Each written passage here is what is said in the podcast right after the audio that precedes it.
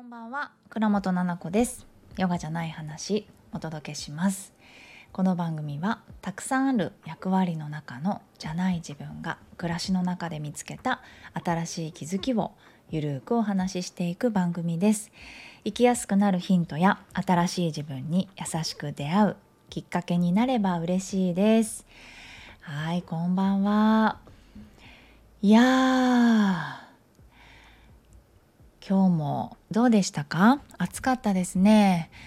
今日はもう朝起きた瞬間から警報みたいに出てましたけどもう何？と思って、えー、携帯でねパッてリビングで携帯を見たらまあ着信来てるかなとかなんか朝見るじゃないですか。見る時間にパッて見たら厳重警戒みたいなさ。そんなばっかりよね。うちの近所だけだかだけかな？なんかサイレンみたいなのが鳴って「暑いです」みたいななんか「暑いです」じゃないか。なんかその警戒してくださいみたいなのだったりとかあとは昨日は幼稚園じゃないわ小学校のプールが暑くて中止ですみたいな。どうした？地球。うん大丈夫かな？これって心配になってしまうぐらい、えー、温暖化？なの？これ。水温が高くなりすぎるのでみたいな。要はお風呂みたいになっちゃうってことだよね。で気温も外気温もプールの水温も高くなってしまうのでプールは中止ですって。そんなことあまりなかったと思うんだけど。うん。っていうか子供が小学生になってからもなかったと思うんですよ。あの水温が達しないのでとかっていうのはよくあったけどね。高くてっていう。プールで？プールプールでって思いますよね。水入るプールでって思うけどしょうがないんだろうね。今だってあの海外にねいる子とかもここ最近見るんだけど日本より涼しいですって言ってるからね南国が。まそうなんだろうな。ね心配になっちゃうよね。大丈夫？私は昨日えっ、とよもぎ虫に行ってきたんです。えーと、自由が丘にある毛穴サロン、えー、ゆずさんっていう方がやってる毛穴サロンに私は行ってんだけど美肌サロンかな。お肌の管理。で毛穴を全部お掃除したりっていうサロンなんだけどそこでね新しいメニューでよもぎ虫があってそのよもぎ虫はね目を閉じてこう香りを嗅いで今日の自分に好き嫌いっていう風に選んでいって好きな香りのハーブっていうのをよもぎ蒸しに入れてっていう施術でそう選んでる香りがさあこれ私いつもだったら好きだけど今日は好きじゃないですとかねあの言ってちょちょくちょくちょくちょくこう選んでいったら、うん、なんか水分がやっぱり足りてなかったりとかするのが出てきました。なんでだろうって思った時にさすがにここ最近暑くて朝からね1リットルのお白湯をぐつぐつに煮詰めてお白湯を朝から飲むということをしてなかったので氷が入った水を飲むということはないけど常温でお水を置いておいてそのお水を飲むということをしていたからね。いつも何が違うかってお白湯を作った時ってどれぐらい何ミリリットルぐらいここに入ってるっていうのは必ず毎日決まってて白湯はそこから全部飲む1日かけてだから1リットル弱は白湯だけで飲めてるじゃないですか。でその他はお野菜だったりご飯の時のお水だったり外に持ってくお水っていうので2リットル以上は確実に飲んでたんですよね夏以外。で夏になると食欲もないし暑いのでお白湯やってなかったから多分自分が飲んでいるお水の量が少なかったんだと思うんです。だから時には本当に頭が痛くなってしまう一日とかもあってって言ったらあそれはもうちょっと水が足りてないのかもしれないですね。血液の滞りとかそういうのも出てますからって読み取ってくれてうわーってすごい面白いねって言いながらまあ、体調に気づけてね本当に面白かったですね。当たってるなって。心の状態とかちょっと頭で考えてること精神的なことっていうのも分かったりするみたいでめちゃめちゃ面白かったです。またやりたいな月に1回お顔の綺麗にしてるんだけどそれと一緒にねおゆずちゃんマッサージもあの勉強されていてすごく上手なんですよ。ちっちゃいのに。体も手も小さいのに本当に温かく柔らかくてね手も。上手なんですよね。やってもらいたいなって思いながらフルフルコースでと思ったりしてます。そう。でねえっ、ー、とレターありがとうございました。前回のお誕生日のパパのねレター。いくつか来た中でもう本当にあのご紹介したいものをねえっ、ー、と読んでいきたいと思いますえっ、とレターネームはないかな？ないです。えー、ななこさんに執着がないからこそ旦那様に愛されているんだな。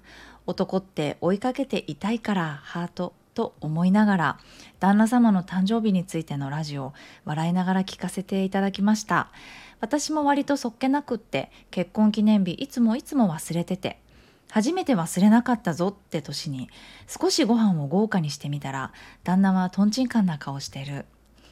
どうしたのって言われて結婚記念日だぞって言ったら今日じゃないよって。ちょっと待ってごめんなさい。え？じゃあ何の日だって考えたらおじいちゃんの命日でしたそれ以後も結婚記念日はいつだか思い出せないけど命日は必ず思い出します。たわいもないレター失礼しました。もうさ本当に大好き。私このレター来た時に声出して大笑いしたんですよ車の中で。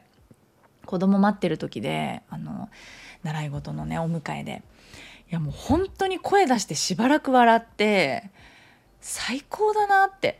こういうなんか人がいるから本当に人って救われるなと思ったぐらいちょっと心があの現れた優しくなったレターでした。本当にありがとう。全部が可愛すぎない？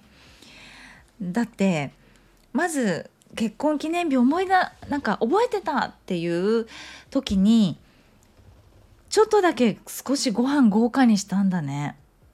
可愛いし素敵だよね。で旦那さんとんちんかんだよ。そりゃそうだよな。だって結婚記念日じゃないんだからさ。間違えて作るってさ。で興味なさすぎでしょ。でもさこういうことが起きるから私は旦那さんの誕生日にしたんです。っていうか思い入れもあれもないないですから何も。だからまあ近くに誕生日があんだからその日でいいんじゃないなんて言って誕生日にしたんですけどね。忘れちゃうからなんて言いながら。おじいちゃんの命日だったんだ。もうおじいちゃん絶対笑ってるって天国で。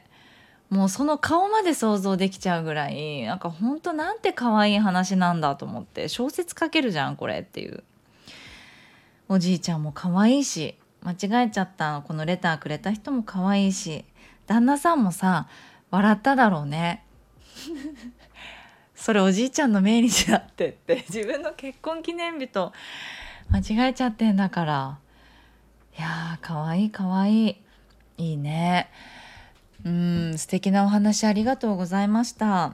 たわいもないレターが一番嬉しいですよ。とんでもない大事件のレターも嬉しいけど。みんながどんな生活を送ってて何どんなことがあってなんか何考えてんのかなっていうのを知れるのがすごい嬉しいからね。基本レターはどんなものでも嬉しいですね。今まで本当にこうやって何百回ってラジオやってきてクソ!みたいなレターとか来ないので優しいねみんなね。黙れ!みたいなの来ないんですよ。来ても黙んないんだけどさ。ごめんなさい。来ても黙んないよ。本当に。なんだけどちょ来ないんだよな。ねえ。みんな優しいなと思ってる、うん、周りは優しいなってすごく思っていてね幸せ者だなと思ってます。当たり前じゃないからね。こうやって攻撃されないということが当たり前じゃない世の中だと思うので。ありがとう。嬉しいレターだな。もう一個来てますよ。うんそのうんそっか。ちょっと待って。もう一個の前にちょっと話話そうか。あ旦那様執着がないからこそ旦那様に愛されているんだ。うん。そうなのかな？なんかもしかして男って追いかけていたいのかね？そういうふうによく言うけれども追いかけられたいえ？追いかけていたいのか？追いかけられたいみたいな男の人もいるいいそうじゃない？女性にもさ愛されたい人と愛したい人とっているんじゃない？えー、私どっちだろうな？私はどっちだろう？うーん。本当苦手なんだな私多分こういう話。出てこないもん一つも言葉が怖いぐらい。っていうか出てくるんだけど幻滅させちゃうかもしれんっていう言葉しか出てこない。例えばね何も考えないでいい喋っていいよって言ってくれるならばまずさ愛するって何なのっていうことを言いたいし愛ってさ人によって多分捉え方違うっていうのは前提でさそんな難しい話多分みんなしたくないんだと思うしね。で私の中で愛するっていうのってめちゃめちゃ自然なんですよ。息するぐらい愛したいとかないのよ。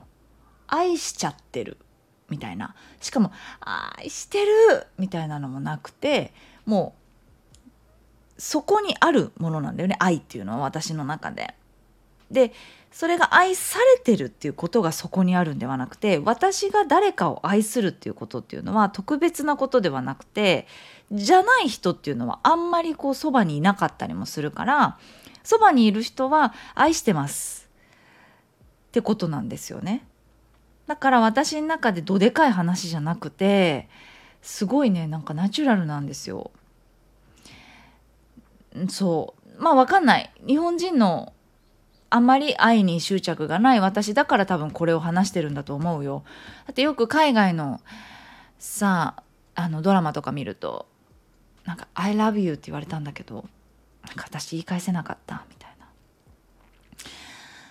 今このタイミングで言われたのみたいな始まるじゃないですか。何の話ってなるわけですよ。だから好きっていうのと愛してるっていうのは重さが違うっていうのもまた文化じゃない？海外だと。だからど日本人の親から生まれてど日本人の私からすると愛とかってあんまり多分深く考えてないんだろうね。うん、私考えてもねあんまりピンとこない。そう。だから常に今の私が思うのは旦那さんへの愛とかって旦那さんは「愛してるの?」って自分のこと好きって100回聞いてくるけどあのもううるせえって感じでさその言葉で言うものだっけかって。言葉で言う人ほど信じねえんだよなってすごく思ってるところがあるんですよね。だからうるせえってなっちゃうんですよ。好きとか可愛いとか愛してるとか100回言ってくるからあの伝え方がね違うっていうことにはなるけどうん愛されたいとも思ってんのかな私人に愛されたいって思ってるかなもしかしたら気づいてないけど根底ではあるのかもしれないね。っていうのは人に対してすごくちょっとね、うんと、冷たいっていうかパリッと,、うんと考えてる部分があるので人って人がいないと生きてはいけないけれどもそれと同じぐらいの熱量で思うのが人って自分勝手だし人って人のこと救えないしとかって思っちゃったりする部分があるんですよね。場合によってはってことですよ。自分じゃなくて人は人に助けられるんだけれども助けられなかったりもするじゃないですか。うん、誰かが対誰かがいたとしても救われることとかって全部が全部そうじゃないんですよね。だったりとか人って人に傷ついてるし人って人がいるから傷つくんだしっていうところもあるから難しいよねそう考えると。だから人に対してそういうふうに考えてるところがあるからその考えがすごく持ってる人間っていうのはさどこか多分あの無条件の愛とかさそれこそ自尊心みたいな無償の愛みたいなところを浴びたいと思ってるのかかもしんなくないっていう。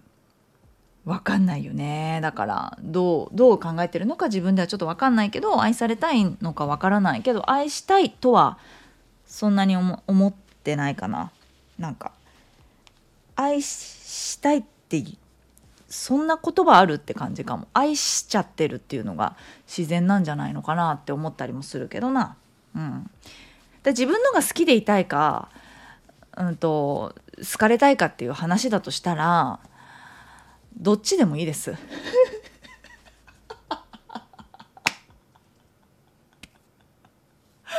本当にもう本当にどっちでもいいんだよな。成立すんの？それどっちかって。どっちかが好きとかどっちかがだから興奮するとかもないしな。なんか自分のが好きでいた方がキュンキュンしてとかもないしな。好かれていてだから安心するとかもないしな。ちょっともう向いてないんだと思います恋愛が。はい。でもねうちのパパは一つだけ言えるのはそれを言ってるよママに。あの好かれたいっていうのは。言ってる。うん、どうしてママだけそんなに一人でどんどん可愛くなってなんかあの好きって言ってもらいたいのなかなか言ってもらえないのにママはどんどん素敵で年々好きになっちゃってなんか辛いみたいなこと言ってますけどね。何言ってんの？っていう感じですけど分そういう自分が好きなんじゃない？わかんないけど旦那さんは。あの好きな人に好きになってもらえなかったこと多分ないんですよ旦那さん。どちらかっていうと女の人に追いかけられちゃうような人生だったっぽいんですよね。あの好きで好きで家まで追いかけてきちゃうとかさ携帯とかすごい見られちゃって喧嘩いっぱいしちゃうとかで旦那さんはその自由な人ですので多分たくさんの人と付き合ってたんじゃないんですかね同時に。おそらくですけど。ちょっとよく聞いてないですよ。事実ではないですから。ごめんなさい。ちょっとそこ守りますけど旦那さんのこと。だから前に言ったけど「あ奈々ちゃんとあの付き合ってくれるんだったら今遊んでる女の子たちと連絡とか取らないようにするねって言ってぐらいの人たちなの人なので多分同時にいろんな女の子が周りにいるっていうのが普通の人だったんじゃないのかな。とんでもない野郎ですけど。そうなんだろうね。多分それが普通だったんだろうね。あんまりかっこよくないけどね見た目。どこがいいんだ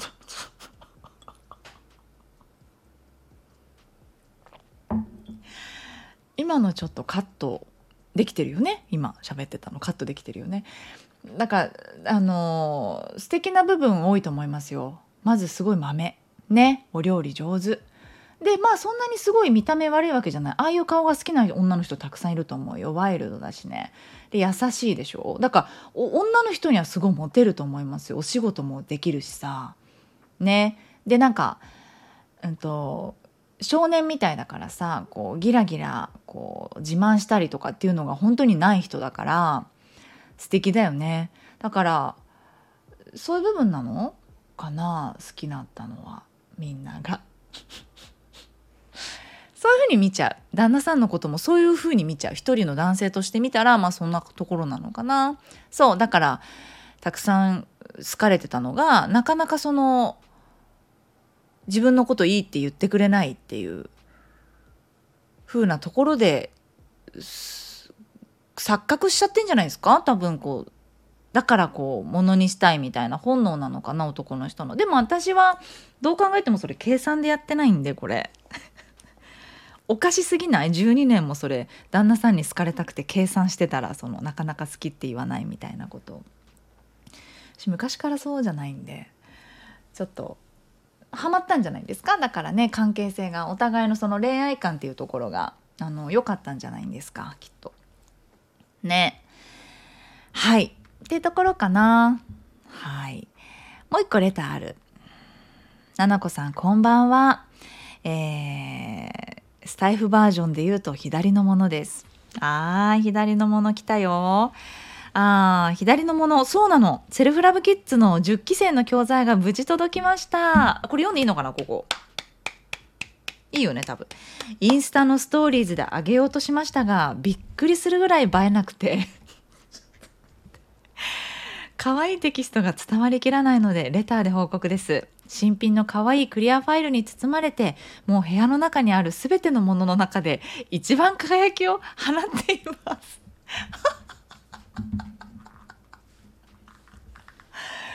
左のものマジで面白いよなあのそんなことないから部屋の中にある全てのものの中で輝きを放ってるってどういうことよ？クリアファイル可愛いでしょ？あれ私大好きなさクリアファイルなんだよ。色味がさあの好きで。その安くて何でもいいじゃなくてクリアファイルも全部選んでてさいつも発注しても事務局の方にこれでって言ってやってもらってんのよ。可愛いでしょあれ。使ってねクリアファイル。そう。あ教材も良かったでしょ？セルフラブキッズの。いやー本当にちょっと左のもののこの話をひひとまず一回借りていい？この話題。ちょっと一回脱線するね。話。さっきね今日はセルフラブキッズのあのあれなんですよ。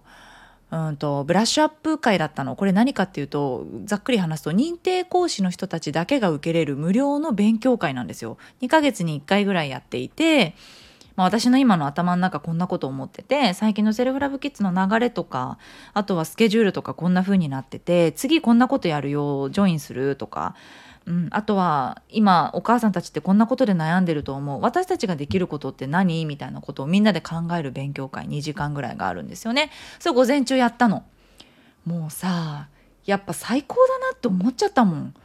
あの私が喋ってることってあんまり考えてきてなくって言わなきゃってことはね珍しくちゃんとあのしてんのよスケジュールをちょっと出したりとかしないとと思ってやってるけど、まあ、みんなで話すことって、うんと、論理的にね、うんと、落とし込もうとしたの資料を作ってとかって左脳を使って頑張ろうと思ったけど道理でやっぱ無理なんでかって思ったんですよ。で今日の私無理なんですってセルフラブキッズのブラッシュアップでは言ってたの。ごめんねみんなってなんか私今日あのまとめようと思ったんだけど無理だったって 言ったら「はーい」みたいな感じでみんな笑ってくれてたんだけどズーム上で「OK です」みたいな。だからちょっとニュアンスでなんとなくっていう感じで喋るから受け取ってくれみたいな感じで喋ったんですよ。だけどみんなふんふんって聞いてくれててねみんなメモメモしてくれながらキャッチしてくれてたんだけど分かったのよ。私が一番心が震えてるからさそのテクニックじゃないのよ。こういうお母さんに対してはこういう声かけが効果的ですよとかこういうお母さんには A パターンです。B のパターンの人はこっちの C を出してきましょうみたいな。こういう傾向がある人にはこうとかってね。一回やめようぜっていうのも本当にセルフラブキッズで言ってることだったりもするんですよ。今日話題に出た発達障害のを持ってる私もそうなんです。子供がそうでもあるからとで言ったところで多分みんなのフィルターであどういう発達障害なんだろうと思うと思うけどうちの子は LD とかさ ADHD とかそれぞれ持ってて普通にあのお話ししたりとか、えっと、知知能が遅れてる、うんとまあ、ちょっとそうだなうちの次男に関しては学習の知能が著しく遅れてるんだけど知的のところは追いついているから普通にお友達と喋ったりはできるんです。あの習い事を普通にしたりとかっていうことはそこの追いつきっていうのはうちの子の場合はないんだけどあの学習の場合はちょっと本当に難しいですね。同じこと隣でこと同じことやるっていうのは難しいレベルでちょっと追いついていないっていう障害を持ってるお母さんだけどね私は補足すると。でそういうのとかもさ発達障害にのお母さんに対して、えっと、自分がどうであるかっていうことのもっともっと前の話を考えようよっていうことを話せていたりとかこれこんなことってそんなコミュニティってさうんと素敵だなって自分でも思うんですよ。私が作ったんじゃないんですよ。みんなが作ったんです。みんな先生たちがそうであるからこれが成り立ってるんですよ今。なんかそれにすごいありがたいなっていう気持ち。嬉しいなってみんながいるから私がいるんだなと思ったしみんながいなかったらセルフラブキッズこういう風に温かく伝わっていかないなとかさ。どこまで行ってもやっぱりあったかくて。うんなんか先生たちが本当にそれをいいと思ってくれてるんですよね。それが嬉しくってなんか素敵だなって思いました。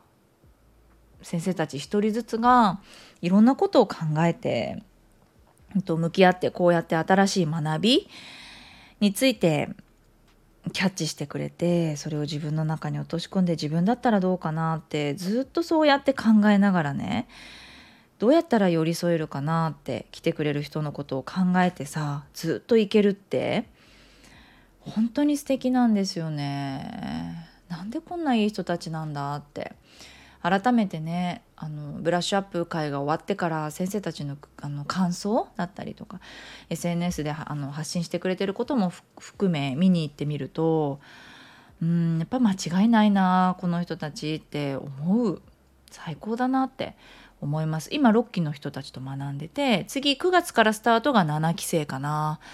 ね、で年内にもう1回11月か12月かできたらなと思ってます。だからセルフラブキッズ受けてからわ先生になってみたいなとかその仲間に入りたいなっていう人はね是非ジョインしてくれたら簡単じゃないと思うんですよずっとこんなこと考えるから。うん、ずっとずっとうんと、お母さんたちを助けたいなっていう気持ちで寄り添ってそれを伝え続ける人であるっていうのはね簡単なことじゃなくてただペラペラこう上手に喋れる人とか人前に立って喋るの得意ですとかそういうことじゃ全然ないのよ。あなたが何を考えて生きてますかっていうところまで触れてくんですよね。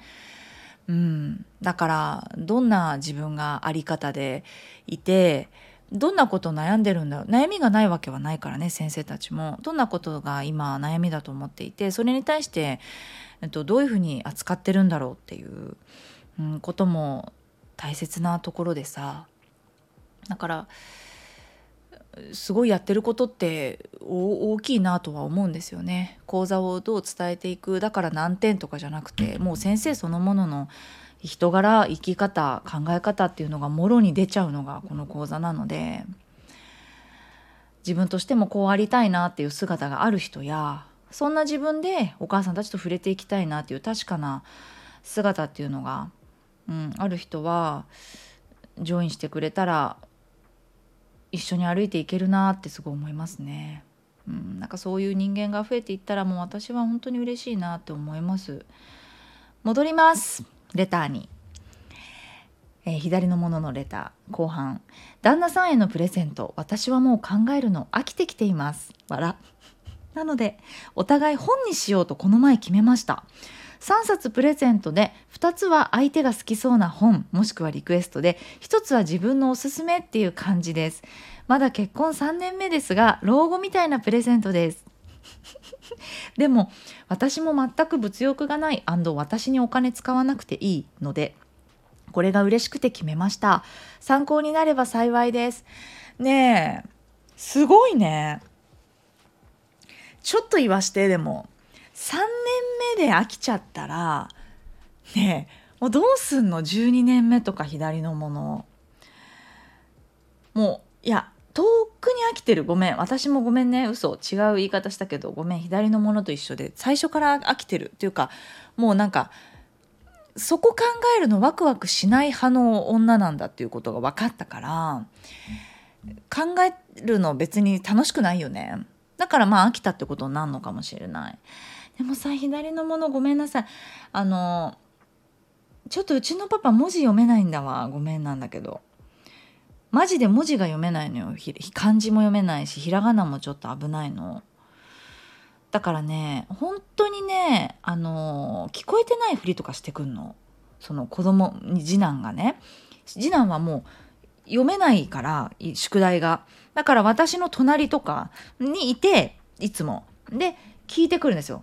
ちょっと読みにくいカタカナとかも長いカタカナとかになっちゃうとうん、とこれどういう意味って区切るところとかあとその前後の意味とかとつながらなくなっちゃうの単語で読んじゃうから。そうだからあこれはこういう意味だよとかってこれって何をしたらいいのって質問の問いの意味が分かんないみたいな国語が。だからあこれってあのこういう意味だよってこれこういうことを聞いてるんだよっていうのを言ってあげたりしないといけないので読めない漢字もいっぱいあるからあの聞いてくるわけ私に。であとつまずいててなんか「うーん」とか言って。人に聞くのもちょっと苦手だから「ふーん」みたいなうなり声みたいな上げる時があるんですよね。そういう時に私が洗い物とかしてる時だから「あちょっと待ってこっちにおいで」って言って。でもうんそう。これはママに聞いちゃったら答えになっちゃうから考えないといけないやつとか言って「うーん」とか言って言ってるからもう「パパ!」って言って「へとか言ってソファーに座ってゲームみたいにしてて「見てあげて」とか言って。何を?」とか言って「いやいや何をじゃないでしょ」って。今話してたことと思いながら。したらでそしたら「パパが見るからこっちにおいで」とかさ言えよって自分から「思いますよね。今絶対同じとこでイラッとしたでしょお母さんたち。あるわーって思ったと思うんだけど。何をやんの？みたいな「パパ漢字わかるからパパに聞いて」とかって言ったら「えー、わかんないよ漢字」とか本当にわかんなかったりする。で国語もパパその意味とかが全部わかんないから本とかが読めないから 無理なんですよ。でもまあいりゃあさね？いりゃあその小4ぐらいまでの漢字だったらまだギリわかると思うから答えてって言って答えてもらって教えてもらってるんだけどさそれぐらいほんと読めないの。だから本無理だな。うちのパパ本読んでるところ見たことないし一冊も買ったことないって。で漫画も買えないのだから読みたくないから文字を。でちょっとした占いとかも「はい」ってほら見せるとさ「読んで」って言ってくるの。読めないか読みたくないんだと。ちょっとパパもすごい勉強で嫌だったんじゃない？もしかしたら次男までじゃないけどなんか文字を読むっていうことがすごくストレスなのかもしんないからさ。脳的にねパパの。だからもう大人だしさもうやんなくていいんだけど。無理だわ。うちほんと趣味がさ合わないのパパと。いいね。ね本当に理想なんだけど。私今誰かと結婚するならそういう人と結婚したいね。そのお互いの好きな本とかを交換して読むとかさしたいわ。本とかプレゼントし合いたい。絶対できないからうちのパパは。ちょっと参考になんないです。うんごめんなさい。もこれ誰かのどこかの夫婦に参考になるよ。あとカップル。ね結婚してない人も独身の人もこのラジオ結構聞いてくださってますから。そう。いいかも。共通の趣味って皆さんある？私あるかな。甘いもの好きとかはあるかも。だから一緒にパフェ食べに行こうとかプリン食べに行こうとかはすごいあの楽しい趣味かもね。パパとカフェ行こうっていうのできるの。でカフェ男子だからもうご飯グルメカフェ全部好きだから逆に女子としか行けないなんか雰囲気のおしゃれなカフェとかは私とじゃないといけないじゃんって言っててパパが。だから男友達と行けないからっていうので行ってほしいところあるみたいな感じで言ってくるところあるね。それとかはいいかもしれない、うん、あと旅行が好きとか、まあ、お金の価値観が合うとかあと車とか別にお互いそんなになんかなんていうのかな。こだわりがないとかね、まあ、好きな形とかはパパあるみたいだけどあんまりそういうものお金ブランドどこをいいと思うかって一つのものでもねどこをいいと思うのかとか、うん、なんかそう価値観は似てるけどね。あのそういう部分の価値観は似てるけど趣味とかうん基本的な物事の捉え方みたいなところも違うし合わないからね。だからこそ難しいのもあるのよプレゼント。まあまあまあでも考えるわ。やっぱ誰かがね言ってた「あうちの旦那さんも40歳です」みたいな「あ嘘」みたいな「手紙書きます」みたいな。やっぱそうだよね。手紙書くのいいよね。あと何ができるんだろう。ちょっとまだ考え中ですね。でももう訪れちゃうんだけどもうすぐ。ちょっと考えるわ。会う人会う人に聞いてみるわ。何したらいいか。ありがとうございます。皆さん。もっとねたくさんくれたんだレター。でもあの一部にはなりましたが読ませていただきました。皆さんあのレターいただいてありがとうございます。まだまだ暑い日続きますがあとどれぐらい続くの ?2 ヶ月ぐらい暑いこれこの調子で。暑そうだよね。なんか2ヶ月でも2ヶ月ぐらいじゃない？だっていつも9月の中旬ぐらいまではすごく暑いでしょ？去年もそうだったから今年なんてもっとじゃない？きっと、例年より暑いですから9月の中旬ぐらいまで暑いんじゃない？ねえ。でいきなり寒いんでしょ？もう行きやすくないね全然。天気まで行きやすくないね。なんかさちょっともう35分だからやめとくわ。次回にする。なんかほんと最近人間関係でもさあ実際私に起きたことじゃないんだけどやっぱ聞く話聞く話さいろんな場所でね。なんでそうなるっていう人間が多いのみんな熱くて怒ってんかなすごく精神的に。なんだかうまくいかないよね。天気も暑いしさ。いろんなこともうまくいかないのになんかみんな人もうまくいかないようになっちゃってるから。そんな怒んないでと思いながらちょっとまたそのこと話そう人間関係についてもね悩んでる人もおられるでしょうから話したいと思います。さあ今回も聞いていただいてありがとうございます。夜はですね今日えっとオンラインサロンのオンラインサロン今年いっぱいで終わるんです。